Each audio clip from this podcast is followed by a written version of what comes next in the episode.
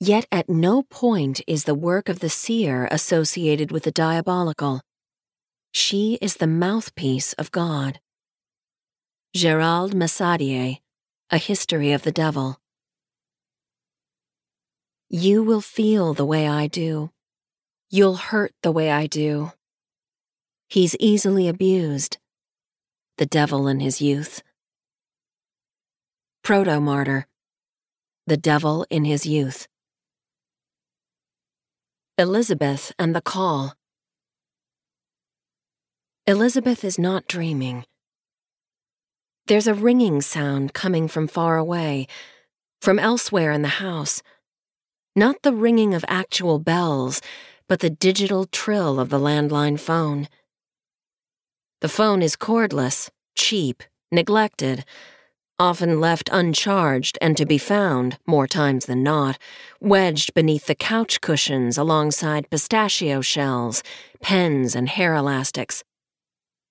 Elizabeth actively despises the landline's inefficiency in regard to their everyday lives. The only calls the phone receives are credit card offers, scam vacation prizes, charities, and fringe political groups looking for money, and the occasional mass recorded message from the town of Ames broadcasting the closing of school during snowstorms.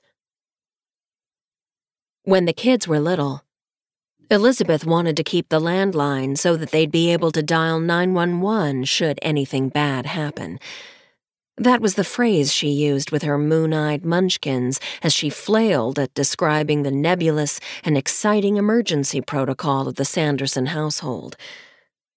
Fast forward past those early years, which were harder than she would ever admit, and all three Sandersons have smartphones. There's really no need for the landline anymore. It survives because it is inexplicably cheaper for her to keep the phone bundled with her cable and internet. It's maddening. There's a ringing sound coming from far away, from elsewhere in the house, and not from the cell phone under her pillow.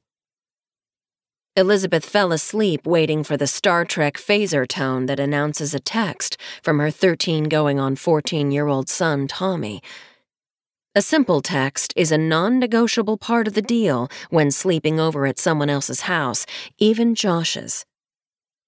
She has already seen an evolution, or devolution, of communication from Tommy over the course of the summer reflected in his sleepover texts. In mid June, it was, I'm going to bed now, Mom, which a few weeks later became, Night, Mom, then became, Night, and then, GN.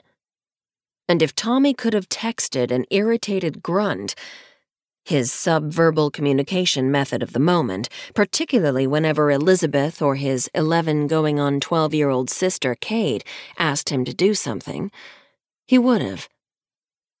And now, in mid August, the exact date having changed to August 16th only a collection of minutes ago, there's no text at all. 1:28 a.m. The landline stops ringing. The silence that replaces it is loaded with the dread of possibility. Elizabeth sits up and double and triple checks her cell phone, and there are no new texts. Tommy and his friend Luis are sleeping over at Josh's house. They've been on a sleepover rotation for a month now. Tommy, Josh, and Luis the Three Amigos. She called them that earlier in the summer when the boys were over and watching all three movies of the Batman trilogy.